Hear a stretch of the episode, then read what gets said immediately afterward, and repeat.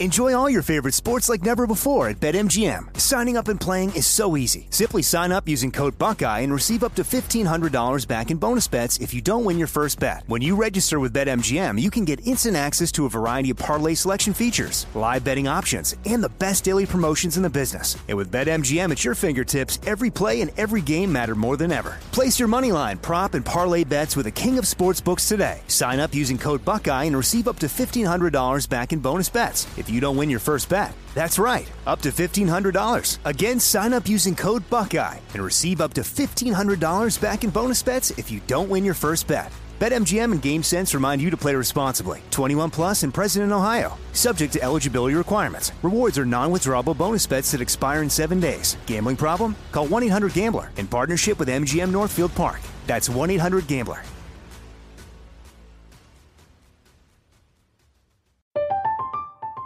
I'm Katya Adler, host of The Global Story. Over the last 25 years, I've covered conflicts in the Middle East, political and economic crises in Europe, drug cartels in Mexico. Now I'm covering the stories behind the news all over the world in conversation with those who break it. Join me Monday to Friday to find out what's happening, why, and what it all means. Follow The Global Story from the BBC wherever you listen to podcasts. What's up? This your boy Lil Duval, and check out my podcast, Conversations with Unc, on the Black Effect Podcast Network. Each and every Tuesday, Conversations with Unc podcast feature casuals and in-depth talk about ebbs and flows of life and the pursuit of happiness. Unlike my work on stage, I tap into a more serious and sensitive side to give life advice and simply offer words of encouragement, yet remind folks to never forget to laugh. Every Tuesday, listen to Conversation with Unc, hosted by Lil Duval on the Black Effect Podcast Network, iHeartRadio app, or wherever you get your podcasts. Presented by AT&T. Connecting changes everything. This is your moment, your time to shine, your comeback. You're ready for the next step in your career and you want an education employers respect. So you're not just going back to school, you're coming back with Purdue Global. Backed by Purdue University, one of the nation's most respected public universities, Purdue Global is built for people who bring their life experience into the online classroom. Purdue Global, Purdue's online university for working adults. Start your comeback today at purdueglobal.edu.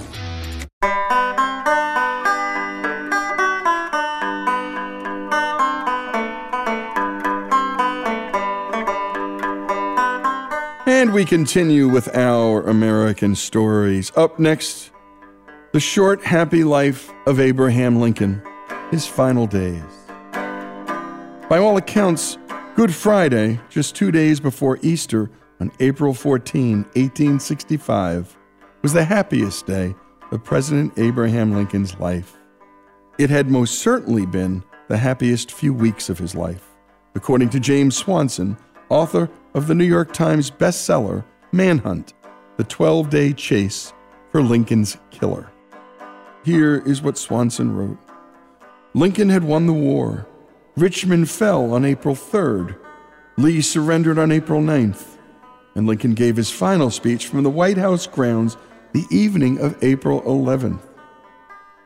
The night before the night Lincoln was shot by his assassin, local newspapers reported it being the most beautiful night in the history of Washington, as the city celebrated the ending of the bloodiest and costliest war ever fought on American soil. Fireworks, flares, and other sources of every imaginable variety illuminated the evening sky. Again, James Swanson. One of the papers said that the Capitol dome was so beautiful that night that it looked like a second moon had descended upon the earth as a sign of God's favor for the Union and for the victory. The very next morning, an idyllic spring morning on April 14, Lincoln met his son, who'd been working for General George Meade, and then he met with his cabinet. A rare visitor joined that last meeting Lincoln would ever hold with his staff, none other than General Ulysses S. Grant. They discussed affairs of state, and things ended with Lincoln sharing a dream he'd had the night before. In it, he was at the head of a mysterious vessel, moving towards a distant shore. He was alone. Lincoln added that whenever he had that dream, and he'd had it many times before during the war, something of critical importance transpired. I'm convinced something of major significance is about to happen, Lincoln told his men. When the meeting ended, he and his bride Mary took a carriage ride to enjoy the open air and talk about matters of the heart. Here again is James Swanson. During that ride, Lincoln told her he knew they'd been very unhappy ever since the death of their 11 year old son, Willie, in the White House in 1862. The death count in the Civil War, over 600,000, had taken its toll on Lincoln, too. It had been a crushing burden on him, and the two of them had grown apart during the war for so many reasons. He told Mary, We must be happy again. Mary even wrote a note later that day about her husband's rejuvenated spirit. You alarm me, she said, because I have never seen you this happy since just before the death of our child. Just two days before Easter, the day Christians around the world celebrate the resurrection of Jesus Christ, Lincoln had experienced a resurrection of his own. That night, he and Mary attended Our American Cousin, a popular comedy of the day by British playwright Tom Taylor. The couple arrived at Ford's Theater 30 minutes late, and the play was stopped immediately as the band rose and played Hail to the Chief. The crowd went wild. They were celebrating their great leader, they were also celebrating the end of a terrible war. They too had borne the heavy burden of the greatest conflict on American soil. They too had the feeling of being reborn. That moment may well have been the happiest of Lincoln's life. On the day that marked a new and happy beginning to Lincoln's life and the nation's, John Wilkes Booth was plotting to make it the president's last. Here's James Swanson on Booth. The 26 year old was one of the most popular actors in America, exceedingly handsome and athletic. Women and men would stop in the street to watch him as he passed. Generous, vain, funny, egomaniacal, politically motivated to be a lover of the South, and a supporter of slavery who once said, Slavery is the best thing that ever happened to the black man. On the day Lincoln gave his last speech from the White House grounds, Booth was present, seated not far from him. When Lincoln spoke to the adoring crowd about giving blacks the right to vote, Booth turned to a Confederate sympathizer he knew well and said, That's the last speech he'll ever give. It turns out Booth had considered killing Lincoln before. At the president's second inaugural address, he sat a mere 50 feet from the man he hated. Here's James Swanson. Getting drunk at a bar shortly after that, Booth pounded his fist on the table and said to a friend, What an excellent chance I had to kill the president on Inauguration Day. He was almost as close to me as you are now. Then came the catalyst that drove Booth into action. While visiting Ford's Theater midday to pick up his mail, a woman told the actor that Lincoln was attending the play that night.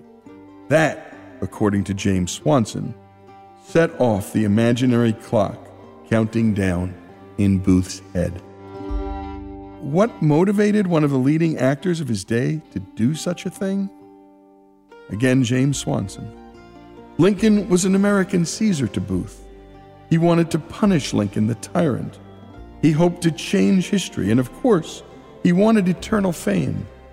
He had it in his lifetime, but Booth wanted to be immortalized as a Southerner and ultimately an American patriot. The rest of the story, what Herman Melville called that bloody awful night, is embedded in the American memory. The details of the assassination notwithstanding, what Booth did that night was what James Swanson called a new art form performance assassination.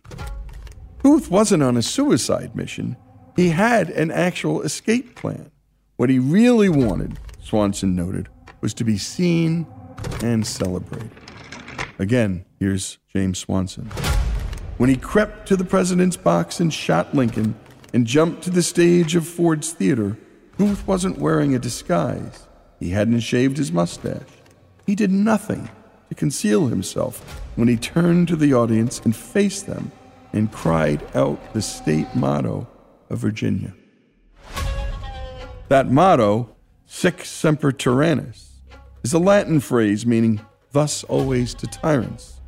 Those words were followed by the last words Booth ever uttered on an American stage The South is avenged. As he left the stage, he exulted to himself, and only few people heard it. I have done it. Booth then escaped to the back of the theater, jumped on his waiting horse, and rode off into the night. The largest manhunt in American history ensued.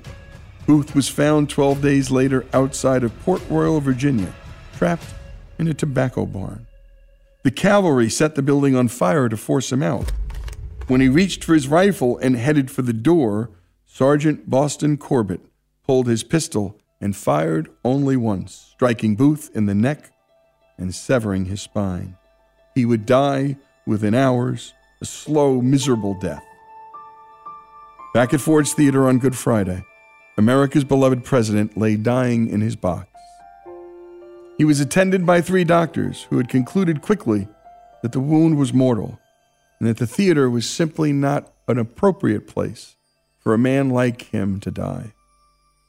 So those men carried him from his box, down the stairs, and into the street, looking for a place to make the President of the United States as comfortable as he possibly could be in the few hours of life he had left to live. A person staying at the Petersen House, just across the street from Ford's Theater, was quick to help. The doctors rushed Lincoln in and took him directly to the back of the bedroom, where he died the next morning on April 15th. As he died that night, a light, cold rain began to fall over Washington. It was as if the very heavens wept at the loss of our beloved president.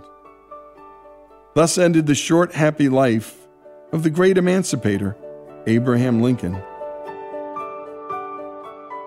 The opening stanza of Walt Whitman's epic poem, When Lilacs Last in the Dooryard Bloomed, captured the nation's grief in ways mere prose could not. When lilacs last in the dooryard bloomed, and the great star early drooped in the western sky in the night, I mourned and yet shall mourn with ever returning spring.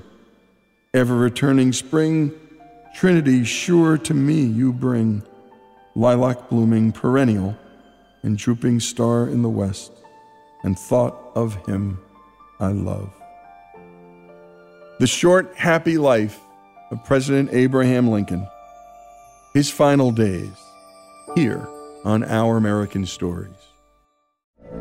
From BBC Radio 4, Britain's biggest paranormal podcast is going on a road trip. I thought in that moment, oh my God, we've summoned something from this board. This is Uncanny USA. He says, Somebody's in the house, and I screamed. Listen to Uncanny USA wherever you get your BBC podcasts, if you dare.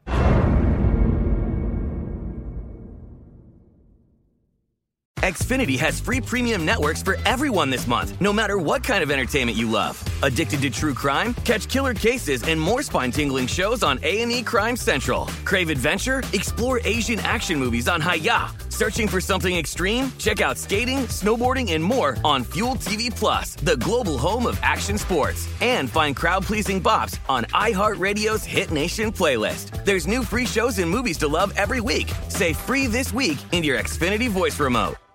We are the voice of NASCAR. The green flag is in the air, and we are underway. The great American race. The Motor Racing Network. NASCAR Cup, Xfinity, and Craftsman Truck Series Racing live on your hometown radio station and MRN or NASCAR.com. Martinsville, Talladega, the Chicago Street Course. We have the side by side action and last lap passes for the win. Photo finishes. Ryan Blaney will win. The voice of NASCAR, the Motor Racing Network. Xumo Play is your destination for endless entertainment. With a diverse lineup of 350 plus live channels, movies, and full TV series, you'll easily find something to watch right away. And the best part? It's all free. Love music? Get lost in the 90s with iHeart 90s, dance away with hip hop beats, and more on the iHeartRadio music channels. No logins, no signups, no accounts, no hassle. So what are you waiting for? Start streaming at play.xumo.com or download from the app and Google Play stores today. All you can stream with Xumo Play.